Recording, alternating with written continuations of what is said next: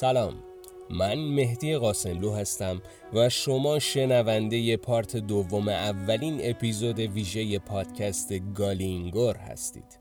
پادکست گالینگور جاییه که ما با هم قدم به دنیای شگفتانگیز کتابهای گمنام ولی ارزشمند می‌ذاریم. بهترین ها رو بهتون معرفی می‌کنیم و موضوعات گوناگون رو از دیدگاه های مختلف زیر ذربین قرار میدیم. یعنی اینجا علاوه بر این که با کتاب بعدیتون دیدار می‌کنید کلی اطلاعات جدید در مورد موضوعات مختلف کسب می‌کنید. توی این اپیزود ویژه دو قسمت ما دو کتاب از پاتریشیا مکورمیک نویسنده آمریکایی رو بررسی می‌کنیم. توی پارت قبلی کتاب فروخته شده رو معرفی کردیم و در مورد قاچاق جنسی دختران صحبت کردیم. اگر هنوز گوشش ندادید حتما پیشنهاد می‌کنم بشنوید. خونبازی تیغ کشیدن روی بدن تیغ زنی خدازاری یا هر چی دیگه که شما اسمش رو می‌ذارید پدیده ای شایع بین نوجوانها مخصوصا دختر هاست.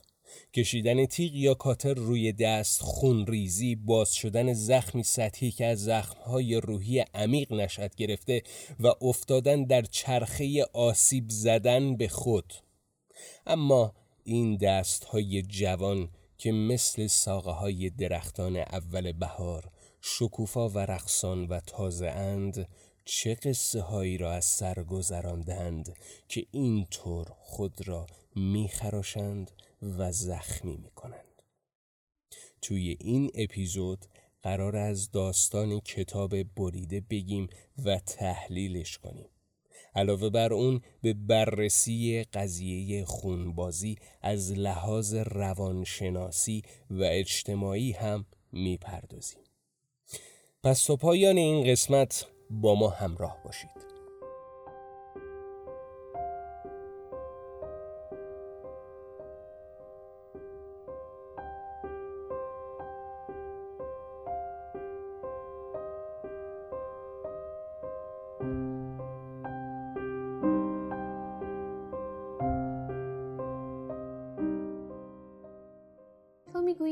هستم که باید حرف بزنم. خم می‌شوی و جعبه دستمال کاغذی رو جلویم می‌گیری و صندلی چرمی مشکیت صدای عجیبی می‌دهد. انگار که موجودی زنده باشد. مثل صدای همان گاوی که تبدیل شده به صندلی چرمی اتاق روانشناس در یک بیمارستان روانی قبل از اینکه کشته شود. پاهایت را روی هم میاندازی و جوراب شلواریت خشخشی می‌کند. می‌پرسی یادت هست ماجرا چطوری شروع شد؟ خوب یادم هست. مسابقه نهایی دوی سراسر کشوری بود. درست قبل از رسیدن به خط پایان 6000 متر. همه از کنار من رد شده بودند. درست مثل هفته پیش و هفته قبلتر از آن. همه به جز دختری از تیم مقابل. ما تنها کسانی بودیم که در آخرین پیچ مسابقه مانده بودیم. در قسمتی که باید دور جنگل میدویدیم و از پشت مدرسه برمیگشتیم. سایه های ما روی زمین اوریب دیده می شد. بعد کم کم با هم یکی شد و بعد سایه او از سایه من رد شد. پاشنه کفشای کتانیش مقابل چشمهایم رژه می رفت. یکی بعد از دیگری. با یک سری حروف که اسم شرکت سازنده کفش بود. قدم های من با قدم های او درست همزمان و هماهنگ بود.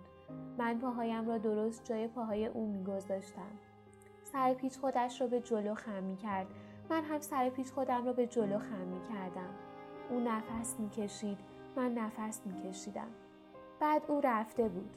حتی دیگر نمی توانستم چهرهش را مجسم کنم. ولی چیزی که مرا ترساند و واقعا هم ترساند بود که نمی توانستم لحظه ای که دیگر ندیدمش را هم به خاطر بیاورم. و می دانستم که اگر من نمی توانم او را ببینم هیچ کس هم مرا نخواهد دید. صدای سوت پایان مسابقه به گوش می رسید. صدای نفیر سود، صدای دست زدن پشت سر هم با دستای دستکش بوش. من هنوز در حال دویدن بودم اما از مسیر مسابقه خارج شده بودم و داشتم از خط پایان دور می شدم. از کنار ماشین هایی که در پارکینگ بودند و از کنار پایه پرچم و علامت مسابقه دوی خانه شیرها رد شدم از کنار مغازه های فسفود و تعمیرگاه های ماشین و مغازه های سیدی فروشی گذشتم تا اینکه خودم را جلوی در ورودی شهرک محل زندگیمان دیدم. هوا داشت تاریک می شد و من سرعتم را کم کردم. از کنار خانه هایی رد شدم که از پنجره هایشان نور زردرنگ میتابید و مادرهای داخل خانه ها مشغول آماده کردن شام بودند. از کنار خانه هایی که از پنجره هایشان نور آبی میتابید و بچه های داخل خانه مشغول تماشای تلویزیون بودند. و به خانه خودمان رسیدم با چراغهایی خاموش و پارکینگ خالی از ماشین وارد خانه شدم و چراغ را روشن کردم. ناگهان همه جا نورباران شد. آشپزخانه به نظرم به چپ و راست حرکتی کرد و بعد ثابت شد. به در تکیه دادم و بلند بلند گفتم من اومدم خونه. هیچ کس مخاطبم نبود. حالا اتاق دور سرم میچرخید. اول به چپ بعد به راست و بعد تصویر ثابت شد. دستم را به لبه میز ناهارخوری گرفتم و سعی کردم به خاطر بیاورم که ما دیگر روی این میز غذا نمی‌خوریم. چون رویش پر از آتش شده. یا چون رویش پر آتش شده دیگر اینجا چیزی نمی‌خوریم. روی میز یک رول پشم شیشه، یک چسب تفنگی، یک دستمال سفره کاغذی و یک کاتالوگ قدیمی طراحی آشپزخانه مربوط به سال 1997 بود. کنار کاتالوگ یک چاقوی مخصوص درست کردن کاردستی بود که مارکش روی دستش نوشته شده بود اگزکتو. چاقو براق و سیغلی بود و با تیغه سگوشی که در نوکش داشت شبیه خودنویس به نظر می رسید. چاقو را برداشتم و تیغهش را روی دستمال سفره گذاشتم. به راحتی بریده شد. تیغه چاقو را به روبانی که از روی میز آویزان بود نزدیک کردم و خیلی آرام به روبان کشیدم. روبان دو تکه شد و بی سر و صدا روی زمین افتاد. بعد تیغه را روی پوست مچ دستم گذاشتم. سوزشی در سرم پیچید. کف زمین جلوی چشمم به حرکت درآمد و بالا آمد و بدنم پیچ و تاب می‌خورد. حالا انگار روی سقف بودم و از آن بالا پایین را نگاه می‌کردم. منتظر اینکه ببینم اتفاق بعدی چه خواهد بود. اتفاق بعدی این بود که یک خط خون مستقیم از زیر تیغه فوران زد. خط به حبابی بزرگ تبدیل شد. حبابی بزرگ و قرمز رنگ که بزرگ و بزرگتر می شد. از بالا نگاه می کردم و منتظر بودم که ببینم قبل از اینکه منفجر شود چقدر بزرگ می شود. بالاخره احساس رضایت کردم. بعد حسابی خسته شدم. البته من هیچ کدام از اینها را برای تو تعریف نمی کنم. هیچ چیزی به تو نمی‌گویم فقط بازوهایم را محکمتر بغل می کنم. ذهنم مثل فیلم ویدئویی است که روی دور تند باشد. ویدئویی سامت و بی صدا و بالاخره تو آهی می‌کشی از جایت بلند می‌شوی و می‌گویی خب وقت امروزمان تمام شد. ابر سیاهی روابط خانوادگی کالی دختره که پانزده ساله داستان رو تیره و تار ساخته. برادرش سام به آسم شدیدی مبتلاست. و بیشتر وقتش رو در بیمارستان یا در خونه با یک معلم میگذرونه. چون برای مدرسه رفتن زیادی بیماره. پدر کالی یک فروشنده کامپیوتره که سفرهای کاریش رو متوقف کرده تا نزدیک خونه بمونه. ولی الان کمتر پول در میاره و بیشتر توی بارها وقت میگذرونه. مادرش از اینکه سام بمیره وحشت داره از رانندگی آدم روبها و باکتری ایکولای در همبرگر شدیدن میترسه و همیشه در حال نظافت کردن تا هیچ اثری از گرد و غبار در خونه نمونه. اون وقت زیادی برای دختر نوجوانش کالی نداره. همه در هم شکسته شدن. حتی کالی. دختری که نه حرف می‌زنه و نه می‌تونه گریه کنه.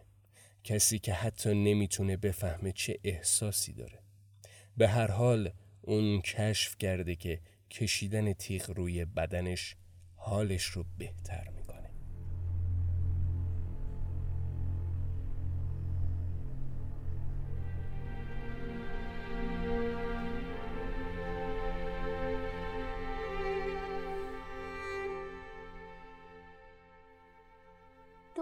روز گروه درمانی داریم. بر اساس جزوهی که در دفتر پذیرش به محض ورود به تو می‌دهند گروه درمانی سنگ بنای فلسفه درمان در مؤسسه ذهنهای بیمار است. البته اسم واقعی اینجا مؤسسه کاجهای دریایی است گرچه این اطراف نه دریایی وجود دارد و نه کاجی.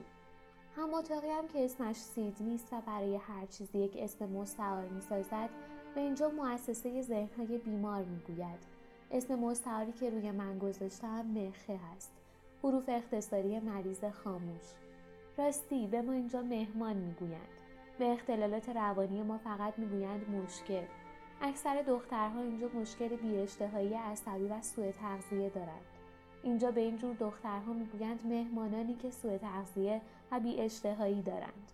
بعضی ها هم معتاد هستند که به آنها می‌گویند مهمانانی که مشکل استفاده از مواد دارند. بقیه دخترها مثل خودم دیوانه های جور و جور هستند. به ما هم البته می‌گویند مهمانانی با مشکلات رفتاری. پرستارهای اینجا را مراقب می‌گویند و به کل مجموعه می‌گویند مؤسسه اقامتی درمانی نه بیمارستان روانی. موقع گروه درمانی صندلی و جای مشخصی نداریم ولی همه ترجیح می‌دهند که کنار کسانی بنشینند که مشکلاتشان مشابه هم هست. مهمانانی که سوء تغذیه و مشکلات غذایی دارند یعنی تارا، بکا و دبی روی یک سری صندلی پلاستیکی نارنجی کنار کلر سرگروه هست می نشینند. تارا دختری واقعا لاغر که مجبور است کلاه بیسبال سرش بگذارد تا نقطه های کچل سرش را بپوشاند و بکا یک دختر لاغر مردنی دیگر که شلوار استرچ سفید بچگانه می پوشد و یک راست از بیمارستانی که به خاطر حمله قلبی در آن بستری شده بود به اینجا آورده شده و دبی دختر واقعا چاقه که خودش ادعا می کند که از همه ما زودتر به اینجا آورده شده. مهمانانی که مشکل استفاده از مواد دارند یعنی سیدنی که به قول خودش به هر ماده مخدری که در عمرش امتحان کرده معتاد شده و تیفانی که به نظر آدمی نرمالی میآید ولی به جای اینکه به خاطر مصرف کراک بفرستندش به زندان به اینجا آورده شده کنار هم و آن طرفتر از صندلی کلر می نشینند.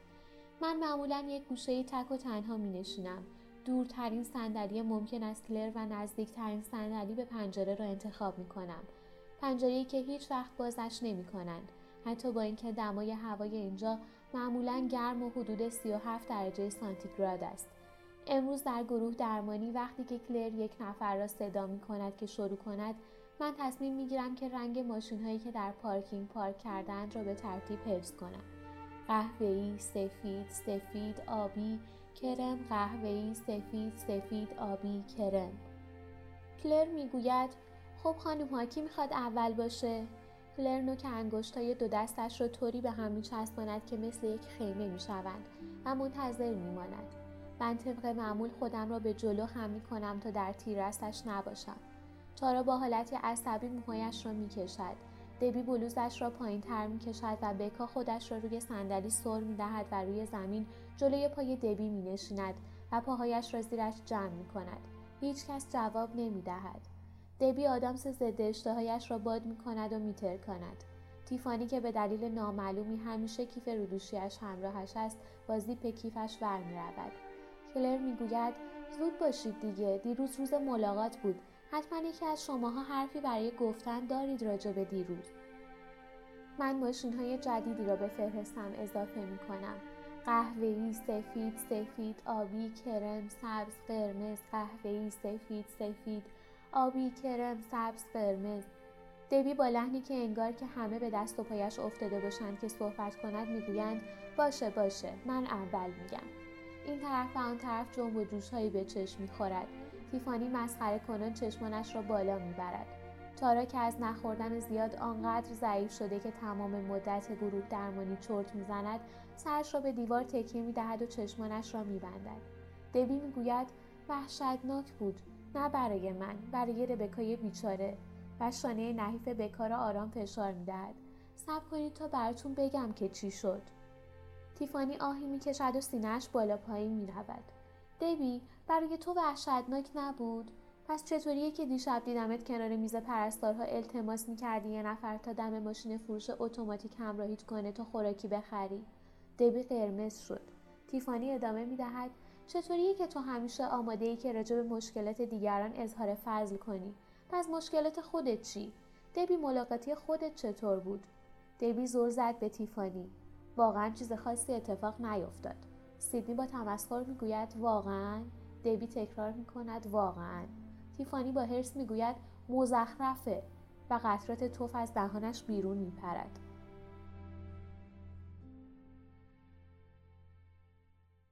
خون نیروی قدرتمند است. ما از پیوندهای خونی سخن می‌گوییم و از زمینهایی که به واسطه خون تقدس یافتند. ما خون میریزیم تا بیماری را درمان کنیم و خدایان را خشنود نماییم. مناقشات دیرین بین گروههایی از مردم به دشمنی های خونی بدل می شود. خون و آسیب هایی که برای کسب آن تحمل می شود از دیرباز نماد جنگ و دین بوده است. مسیحیان در طی مراسم اشای ربانی شرابی را می نوشند که نمایانگر خون مسیح است. خونی که برای بخشایش گناهان ما ریخته شده است. ولی خونی که در اینجا ریخته می شود از زخمی عمیق نه در جسم بلکه در روح خبر می دهد. از هر دوازده دختر یک نفر خونبازی انجام داده اولین سوالی که پیش میاد اینه که چرا خونبازی؟ مگه کسی که این کارو می‌کنه عقل نداره؟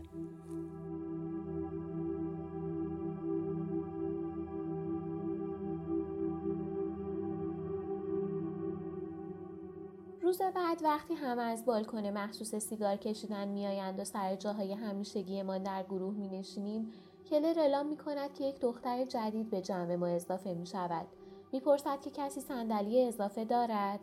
به سیدنی می‌گوید لطفا صندلی رو بکش اونجا کنار کالی. من کاملا ساکت و آرام می نشینم در با صدای قشقش باز می شود و دختر جدید وارد می شود ریزه میزه است با موهای رنگ شده سیاه دومستی و سنجاق سرهای بچگانه. لبهایی برژ قرمز و رنگ پریده ترین و سفید ترین پوستی که تا به حال دیدم شلوارجین پاره پوره و بلوز بافتنی به تن دارد. کلر به سمت صندلی خالی کنار من اشاره می کند و او را دعوت به نشستن می کند.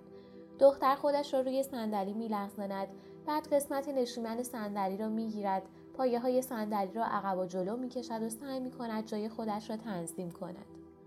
صندلیاش محکم به صندلی من می خورد. تاثیر این برخورد در تمام بدنم می پیچد. می گوید آخ ببخشید. کلر می پرسد که کسی دوست دارد خودش را معرفی کند. ولی به نظر می رسد که ناگهان همه خجالتی شدند. کلر خودش شروع می کند و یکی یکی اسمهای ما را بدون گفتن مشکلات ما می گوید. دختر جدید اسمش را خیلی سریع می‌گوید و من نمی‌توانم بفهمم که گفت آماندا یا ماندا. بعد وقتی که همه ساکت هستند و هیچ کس حرفی نمی‌زند می‌گوید یا عیسی مسیح اینجا چقدر گرمه. کلر از آماندا یا ماندا می‌پرسد که آیا دوست دارد راجع به اینکه چرا به مؤسسه ذهنهای بیمار آمده برای ما بگوید؟ آماندا یا ماندا بلوز بافتنیش را با زور در میآورد. تمام حرکتهایش به صندلی من هم منتقل می شود و من احساسش می کنم. صدای تنفس از همه جای گروه به گوش می خورد. دبی از تعجب دستش را روی دهانش می گیرد و سایر دخترها به دختر جدید خیره می شوند. بروز بافتنیش کف زمین می افتد و حالا آنجا با یک زیرپوش سفید نشسته و دستایش را جلو می آورد تا همه هندسه زخمایی که داخل بازوهایش هست را ببینند. زخمایی با خطوط موازی که تا آرنجش کشیده شده. حتی متقاطع اضافیه های منفرجه. روی پوست بالای مچ دستش خراشهایی دیده می شود که شبیه حروف الف با هستند. زخم صورتی رنگ یک دستش نوشته شده بود زندگی. روی آن یکی نوشته بود مزخرفه. من آستین هایم را با شست دستهایم پایین می کشم و پارچه بلوزم را با شست دستهایم محکم نگه می دارم. من واقعا نباید اینجا باشم. یک معلم انگلیسی سادلو فکر کرد که می‌خوام خودم رو بکشم. صدای جنب و جوش پراکندهای به گوش می‌رسد بعد دوباره سکوت می‌شود. سیدنی بالاخره می‌گوید یعنی تو نمی‌خواستی؟ آماندا یا ماندا می‌گوید یه همچین جورایی. پس چرا این کارو می‌کنی؟ او می‌گوید یه چیزایی اذیتم می‌کنه. بعد سری می‌گوید ارزش ندادن به خود نداشتن کنترل روی رفتار خشونت سرکوب شده درسته؟ تمام اینها را خطاب به کلر می‌گوید. کلر پاسخی نمی دهد. آماندا یا ماندا رویش را به سیدنی می کند. ببین من نمی‌تونم بفهمم چه فرقی بین من با کسی که زبونش رو سوراخ می‌کنه تا نگین و حلقه بندازه هست یا اونایی که لبشون رو سوراخ می‌کنن یا گوششون رو بدن خودمه نگاهی دور گروه میاندازد هیچکس از جایش تکان نمی‌خورد این هم یه جور تزئین بدنه مثل تتو کردن چنان با حرارت حرف می‌زند که انگار وسط مکالمه است که همه می‌خواهند اظهار نظر کنند و توی حرفش بپرند. انگار که این ما هستیم که اینجا جدید هستیم نه او. این که بهتر از آدمایی است که انقدر ناخوناشون رو میجوند که خون میاد. منظورم اینه که اونا واقعا گوشت خودشون رو می‌خورن. اونا مثل آدمخوار هستن. تیفانی که عادت دارد همیشه آنقدر ناخونهایش را بجود تا خون بیفتد سری دستهایش را لای پاهایش مخفی می‌کند. منظورم اینه که چرا همه انقدر ناراحتن؟ آزادی بیان دیگه مگه نه؟ لبه بلوزم رو بین انگشتایم میپیچم. صدای اوعوی سگی عصبانی از دور دست ها میآید. آمانده یا مانده دارد چیزی می‌گوید راجع به مقاله‌ای که در یک مجله خوانده. من سرم را خیلی آرام به طرفش می‌گیرم تا بتوانم متوجه حرفایش بشوم. می‌دونین که قدیما وقتی کسی مریض می‌شد زخمیش می‌کردن تا ازش خون بره. باعث بالا رفتن آندروفین میشه. و همه سرها به سمت کلر میچرخد که ادامه می‌دهد. این کار باعث میشه که حالت بهتر بشه. آماندا یا مانده سر جایش تکان می‌خورد و می‌گوید دقیقا حس فوقالعادهای بهت دست میده. انگار رو ابرایی. یادت میره که قبلش چقدر حالت بد بوده. انگار یه دفعه زنده میشی. کلر می‌گوید و باز هم می‌خوای این کارو بکنی مگه نه؟ انگشتای دستم بیهست شدند از بس آستینم را فشار دادم. آره خب که چی؟ کلر به آرامی می‌گوید بذار یه جور دیگه بگم. تو احساس می‌کنی که بازم باید این کارو بکنی. دختر جدید روی صندلیاش به جلو خم می‌شود. چشمای سیاهش برق می‌زند. می‌گوید من نه من می‌تونم خودم رو کنترل کنم. من همیشه خودم رو کنترل می‌کنم. دست به سینه می‌شود. با رنجش به پهلوی من می‌زند. از جایم میپرم. کلر با صدای بلند می‌گوید تو چطور کالی؟ تو می‌تونی خودت رو کنترل کنی؟ اتاق در سکوت محض فرو می‌رود. دبی دست از ترکاندن آدم ضد اشتهایش بر میدارد صدای زنگ تلفن از راه را در فضا میپیچد. یک بار دو بار سه بار. یک نفر گوشی را بر میدارد کالی احساس می‌کنم که دختر جدید برگشته و نگاه هم می‌کند. سرم را تکان می‌دهم و احساس می کنم که بقیه گروه نفسهایشان را با التهاب بیرون می دهند. بقیه جلسه را به شمردن بخیه های روی کفش کتانی هم میگذرانم و از این دختر جدید آماندا یا ماندا یا هر اسمی که دارد متنفرم. از کلر هم متنفرم. از کل این مؤسسه احمقانه متنفرم. چون حالا همه می‌دانند که من چرا اینجا هستم. اولین دلیل می‌تونه مشکلات خانوادگی باشه. فردی که رابطه نامطلوبی با خانواده خودش داره اغلب مورد بیمهری اونها قرار می‌گیره و در محیطی پر از استرس و دعوا زندگی می‌کنه پتانسیل این رو داره که احساسات خودش مثل ترس، خشم، چینه و ناامیدی رو از طریق بریدن خودش ابراز کنه. در واقع خود آزاری عکسل عمل فرد نسبت به خشونت و بیمهری موجود در اتمسفر خونه است. گاهی اوقات ممکنه فردی که نسبت بهش بی تفاوتی میشه بخواد با خدازاری توجه دیگران رو جلب کنه اما چرا؟ شاید شخص با این کار بخواد بقیه رو تحت فشار قرار بده و به خواستش با روش غیر منطقی دست پیدا کنه.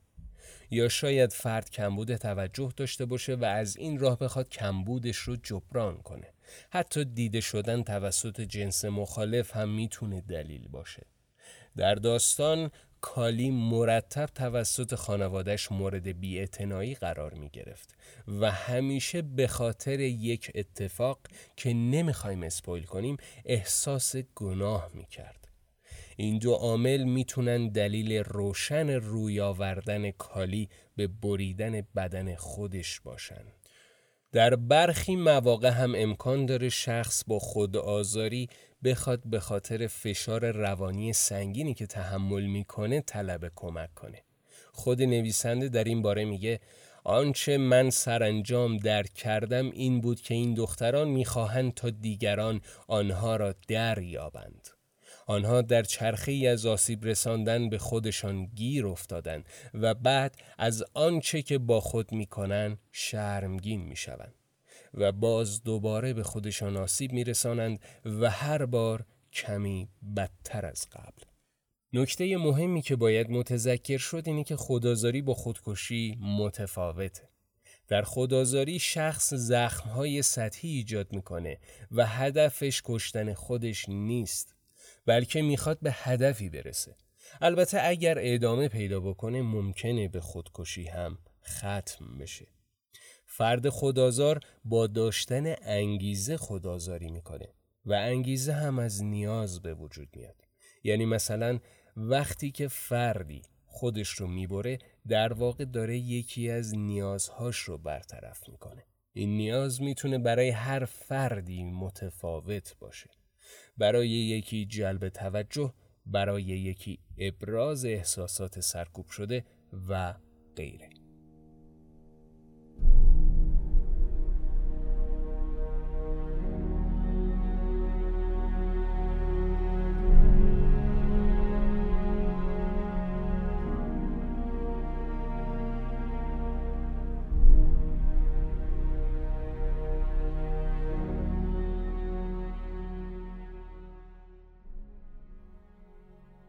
که آشنا نیست و سریع می‌فهمم که دختر جدید است می‌گوید تو چی می‌خوای؟ وقتی سرم را بالا می‌گیرم می‌بینم که همه چشما در دو طرف میز به من دوخته شده. ناگهان یاد کتابی افتادم که وقتی کوچک بودم مادر بزرگم به من داده بود. راجع به دخترکی فرانسوی به نام مادلین که با دوازده دختر کوچک که همیشه در دو خط مستقیم در دو طرفش بودند زندگی می‌کرد. قاشق پلاستیکیم را برمیدارم و پوره سیب زمینیم را به شکل تپه کوچک در میآورم. صدای دبی را میشنوم که می‌گوید ما هیچی راجع به اون نمی‌دونیم. اون حرف نمی‌زنه. حالا با پوره سیب زمینی یک پیست اسکی درست می‌کنم. بعد با ته قاشق صافش می‌کنم. بقیه دخترها برمیگردند به صحبتشون سر نامه اعتراضآمیز. شام من دیگر تمام شده و وقتش رسیده که سینیم را روی پیشخان بشقابهای کثیف بگذارم. که صفحه نقاله اتوماتیکی دارد که ها و ها و پسمانده های غذا را از پنجره به اتاق شستشوی ظروف می‌برد. میایستم و سعی می‌کنم که بین سندلی های میز ناهارخوری و سندلی های ردیف عقبی به سختی راه بروم. فاصله خیلی کم است و سینیم را بالا می‌گیرم تا به کسی نخورد. از پشت سیدنی رد می‌شوم. بعد از کنار تارا تا به دختر جدید می‌رسم. او همزمان صندلیاش را عقب می‌کشد. پای من به پایه صندلیاش گیر می کند. شیر از لیوانم روی بلوزش می ریزد. داد می‌زند یا مسیح چرا حواست نیست چه کار می کنی؟ با دستمال کاغذی روی بلوزش می کشد. همه به من نگاه می کنند. شش دختر مریض در دو ردیف مستقیم منتظرند که من کاری بکنم. با هر بدبختی که شده از بین میزها و صندلی ها رد می تا بالاخره خودم را به پیشخانه غذاخوری می رسانم. مراقب سالن غذاخوری زن چاقی است و کنار سطل آشغال می نشیند تا حواسش باشد بچه هایی که سوء تغذیه دارند چقدر از غذایشان را دور می اندازند. نگاه سرزنش آمیزی به من می اندازد و بعد دوباره مشغول خواندن کتابش می شود. آن طرف سالن یک بشقاب غذا روی زمین پرت می شود. صدای دست زدن بچه ها بلند می شود. مراقب از جایش بلند می شود. کتابش را روی صندلیاش می گذارد و جارو و خاکانداز را می‌برد به سمت دختری که بشخابش به زمین افتاده من جلوی سطل آشغال آبی که رویش نوشته شده مخصوص بازیافت میایستم و انگشتم را به لبه آلمینیومی بشقاب دسر می‌کشم و می‌دانم که هیچ کس نگاه هم نمی کند و می‌دانم که فقط باید بشقاب را از وسط نصف کنم تا به یک لبه تیز درست و حسابی تبدیل شود وقتی که یواشکی بشقاب سبک آلمینیومی را داخل جیبم می‌گذارم سر و صدای بشخاب ها و صحبت دخترها برایم مبهم و گنگ می شود. آرام هستم چون می‌دانم حتی اگر همین الان هم استفادهش نکنم بالاخره چیزی را که می‌خواهم به دست آوردم.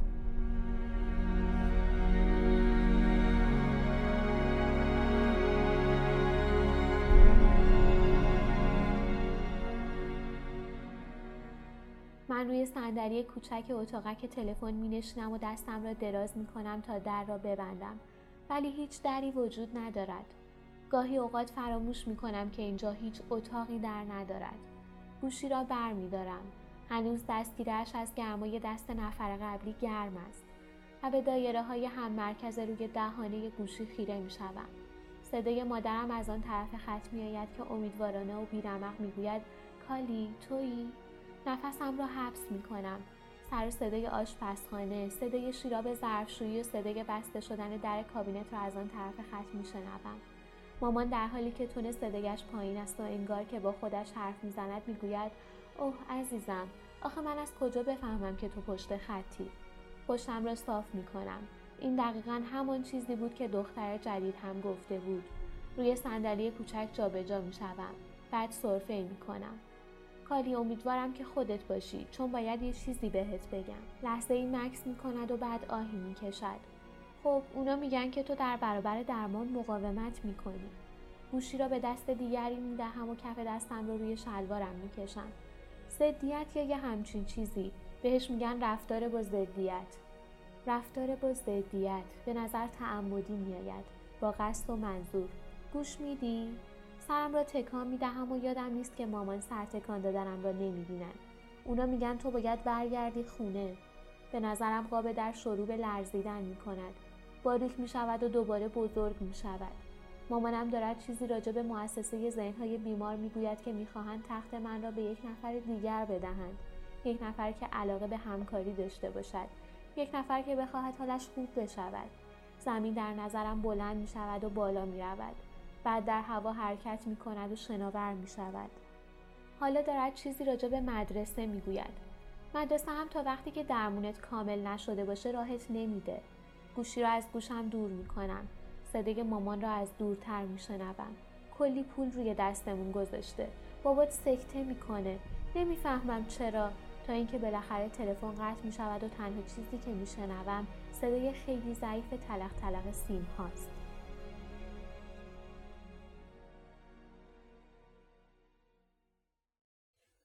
بیایید قضیه رو از دیدگاه روانکاوی بررسی کنیم. زیگموند فروید عصب شناس اتریشی که با لقب پدر روانکاوی شناخته میشه ذهن انسان رو به دو بخش تقسیم کرده خداگاه و ناخداگاه بخش خداگاه عبارت از همه چیزهایی که ما اندیشیده یا تجربه کردیم و ذهنمون رو که به کار بندازیم می‌تونیم به یاد بیاریم. و بخش ناخداگاه شامل چیزهایی که سعی کردیم سرکوب و فراموششون کنیم. چون ناخوشایند، ناپسند و یا ناگوار بودن.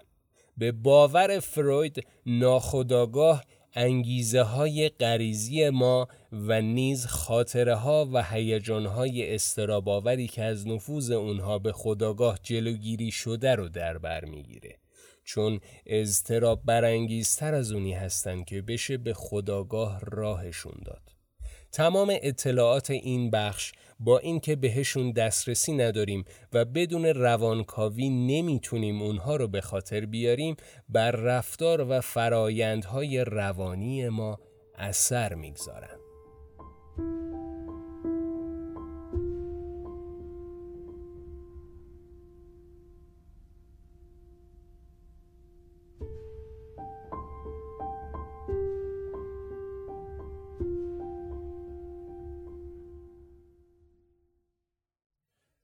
شخصیت هر فرد سه بخش اصلی داره که دو بخشش عبارتن از نهاد و خود. در کتاب دنیای صوفی تعریف آسون و قابل فهمی از این دو بخش گفته شده. وقتی ما به دنیا میایم نیازهای جسمی و روانیمون رو کاملا آشکار و بدون هر گونه رو درواسی میجوییم. اگر شیر به ما نرسه گریه می‌کنیم و اگر کهنه زیرمون خشک نباشه شاید جیغ و داد راه بندازیم. کودک خاص خودش رو برای تماس و گرمای بدنی هم بیپروا ابراز می‌کنه. فروید این اصل لذت رو در انسان نهاد نامید. کودک نوزاد چیزی جز نهاد نیست. این نهاد یا اصل لذت رو با خودمون به بزرگسالی و سر تا سر زندگی می‌بریم ولی کم کم یاد می‌گیریم امیالمون رو نظم ببخشیم و خودمون رو با محیط وفق بدیم. یاد می‌گیریم اصل لذت رو با اصل واقعیت سازگار بسازیم. به عبارت فروید خودی در ماه به وجود میاد و وظیفه این تنظیم رو بر عهده می‌گیره. حال چه بسیار مواقعی هست که خواستار یا نیازمند چیزی هستیم ولی نمی‌تونیم لم بدیم و گریه کنیم تا خواست یا نیازمون برآورده بشه. شاید دلمون چیزی بخواد که دنیای خارج نمیپذیره. این تمایلات رو چه بسا در خودمون سرکوب کنیم. یعنی بکوشیم اونها رو کنار بزنیم و از یاد ببریم.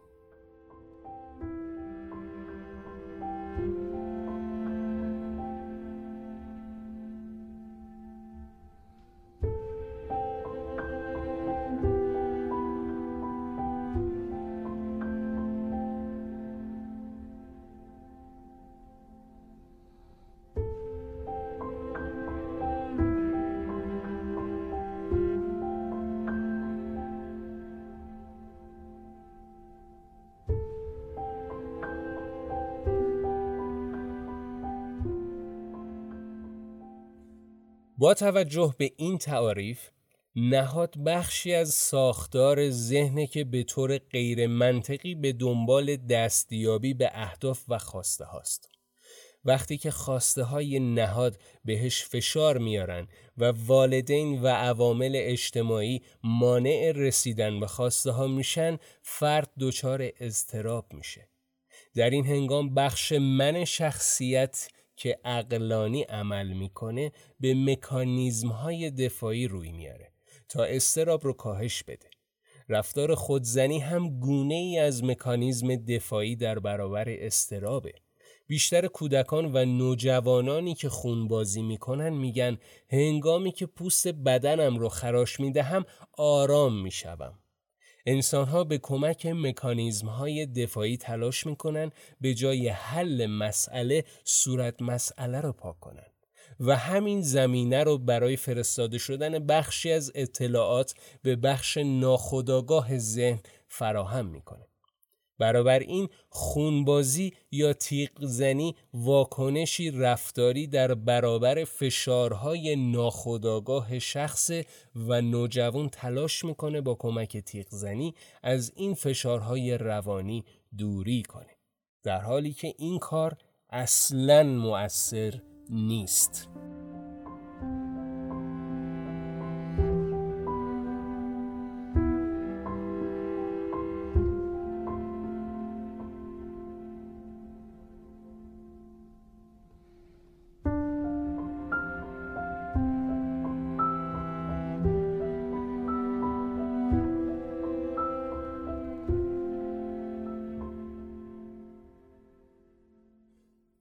در کنار تمام دلایلی که برای خونبازی گفتیم تقلید هم می‌تونه یکی از دلایل انجام این کار باشه.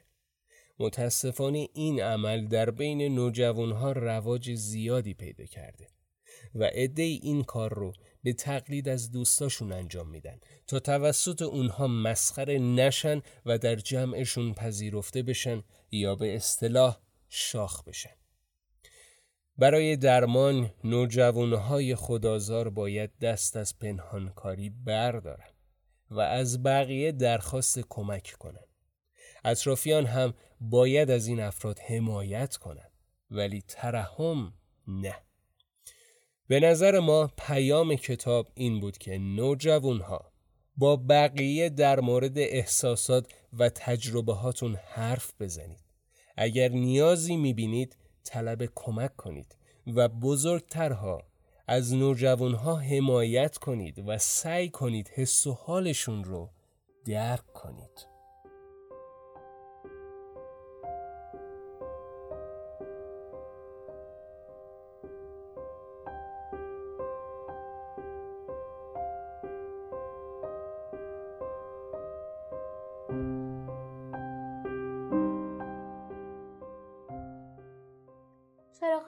خاموش هستند و وقتی به اتاقم می‌رسم سیدنی در تختش خوابیده.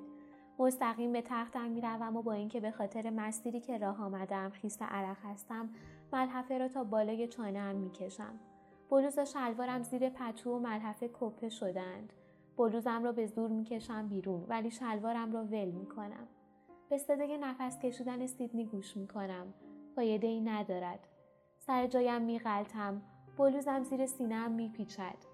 میچرخم و صافش می‌کنم من به یک طرف میچرخم اتاق به طرف دیگر میچرخد تختم را تصور می‌کنم تختی که مؤسسه ذهنهای بیمار می‌خواهد به کس دیگری بدهد انگار در دریچه قول پیکری فرو می‌روم بعد صدای قدم های روبی را میشنوم که به سمت اتاق ما می آید. چرخش متوقف می شود. وسایل اتاق سر جایشان قرار می گیرند. بعد روبی دور می شود. قبل از اینکه زمین دوباره شروع به حرکت کند ملحفه ها را پس می‌زنم و کنار تخت دولا می شوم. تشک را با یک دست بلند می کنم. با دست دیگرم زیر تشک را می گردم. تشک برخلاف انتظارم خیلی سنگین است. بازویم میلرزد و زیر وزن تشک خم می شود. بعد آن چیزی را که جستجو می کردم پیدا می کنم. بشقاب دسر نزدیک های پای تخت است. دستم را دراز می کنم و برش می دارم و تشک را رها می کنم سر جایش. سیدنی با چشمای نیمه باز سر جایش روی تخت می نشیند. چی شده؟ سر جایم خشکم می زند. دوباره سرش را روی بالش می گذارد. آهی می کشد و صدای منظم تنفسش بلند می شود. من به تختم برمیگردم حالا آرام روی شکمم میخوابم ملحفه را روی سرم می‌کشم در پناه تاریکی ملحفه بشقاب دسر را از وسط نصف می‌کنم صافش می‌کنم و آنقدر آن را خم می‌کنم و باز می‌کنم خم می‌کنم و باز می‌کنم انگار که از روی دستور آشپزی دارم کار مهمی انجام می‌دهم تا اینکه از محل تا خوردگی ترک می‌خورد حالا دیگر به راحتی به دو نصف تقسیم می شود. هر کدام با لبه های تیز و دندانه دار. انگشت اشارم را آرام روی لبه یکی از دو نصفه می کشم تا تیزی آن را امتحان کنم. تیز و درست حسابی است. حالا طرف داخلی مچ دستم را نزدیکش می آورم. جمجمه هم تیر می کشد. چشمهایم را می بندم و منتظر می مانم. ولی هیچ اتفاقی نمی افتد. هیچ رهایی در کار نیست. فقط یک احساس کشیده شدن عجیب. چشمانم را باز می کنم. پوست مچم به لبه بشخاب کشیده می شود. آن را به طرف دیگر می برم و دردی کرخ کننده و گزگز کننده در مچ دستم شروع می شود. نفسم را در سینه حبس می کنم و تیزی را به گوشت دستم فرو می کنم. با دقت فرو می رود. فشار گرمایی ناگهانی در بدنم پخش می شود. درد آنقدر شدید و آنقدر ناگهانی است که نفسم می گیرد. هیچ غافلگیری و هیچ رهایی در کار نیست. فقط درد. دردی برنده و گزگز کننده. ظرف دسته را به کناری میاندازم و مچ دستم را با دست دیگرم می‌گیرم. در حالی که این کار را می کنم کم و بیش آگاهم که تا به حال چنین کاری نکرده بودم. هیچ وقت سعی نکرده بودم خون را بند بیاورم. هیچ وقت دخالتی نکرده بودم. هیچ وقت مثل این بار درد نداشت. هیچ وقت آسان هم نبوده است. دستم را لحظه ای دارم و مچ دستم را به بلوزم می کشم. خون بند می آید ولی دوباره بیرون می زند. دوباره دستم رو روی مچم فشار می دهم و سعی می کنم درد گزگز کننده و عرق پشت لب و پیشانیم را نادیده بگیرم. بعد پایین را نگاه می کنم و می بینم که خون از بین انگشتهایم می چکد. یک سوزش برقاسا و پرحرارت در تمام وجودم می پیچد. من ناگهان از روی تخت بلند می شوم و از اتاق بیرون می روم. حالا به هیچ چیز فکر نمی کنم. فقط راه می روم. پایین سالن به سمت میز روبی بازویم رو رو به بیرون گرفتم. انگار چیزی تعارف می کنم.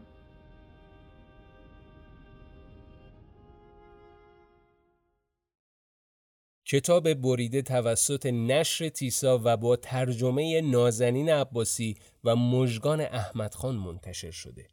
متن به خوبی ترجمه شده و روونه. پاتریشیا مکورمیک روزنامه نگار معروف و نویسنده بریده کتاب رو در سال 2000 نوشت و با استقبال منتقدان روبرو شد و بسیاری از مطبوعات استعداد نویسندگی مکورمیک در بریده به عنوان کتاب اولش رو تحسین کردند. خوندن این کتاب رو برای نوجوانها و کسانی که با اونها در ارتباطن شدیدن توصیه می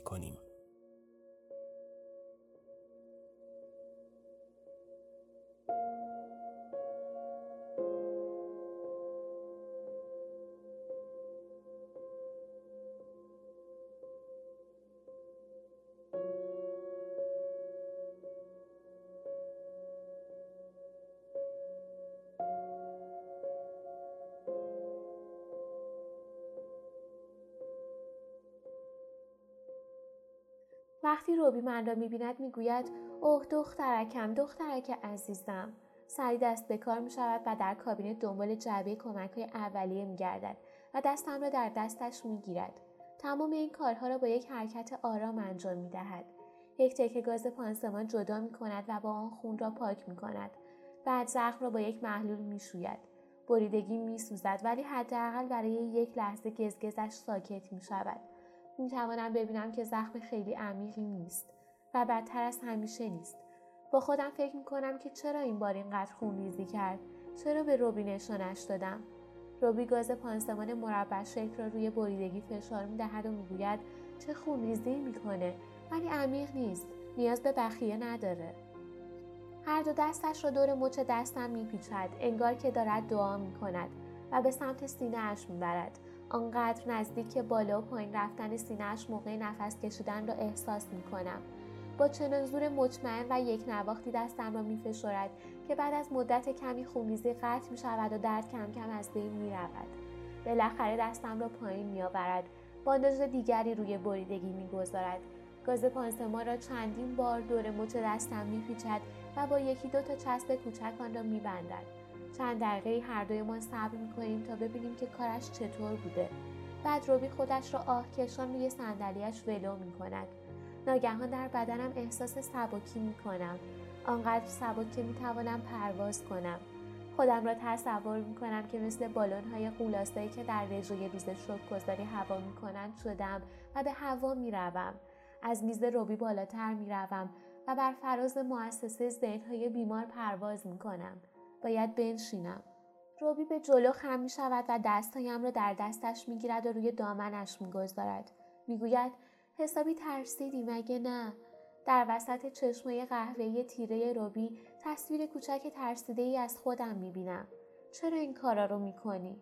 دستهایمان مال من سفید و به رنگ گچ و ماله و سیاه به رنگ زغال روی دامن روبی به هم قفل شده.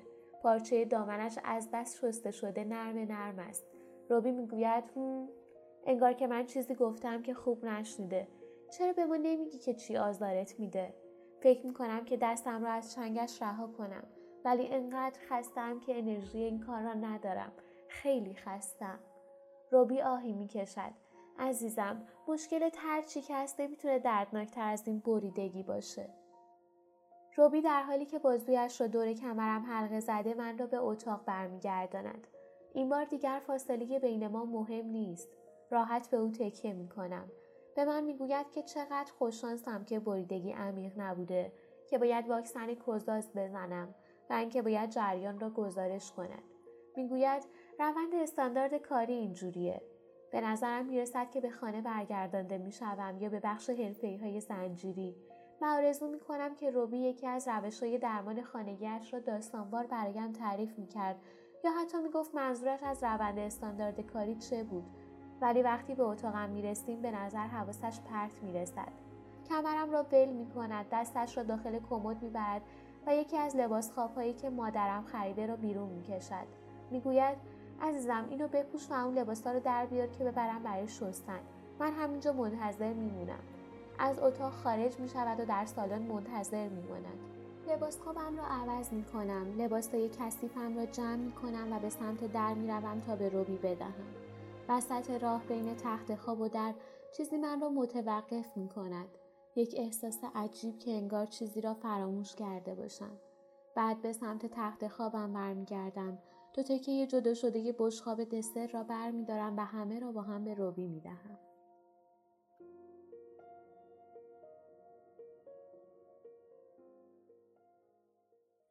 به پایان اولین اپیزود ویژه گالینگو رسیدیم. چطور بود؟ دوست دارید این روال رو ادامه بدیم؟ برای انتقادات و پیشنهادات شما سراپا گوشیم ما رو می‌تونید توی تلگرام، اینستاگرام و app های پادگیر با شناسه گالینگورکست و توی توییتر با شناسه گالینگور پادکست پیدا کنید. اگر می‌خواید از ما حمایت کنید می‌تونید به صفحه حامی باش ما سر بزنید. تا یه اپیزود دیگه و یه کتاب دیگه خدا نگهدار.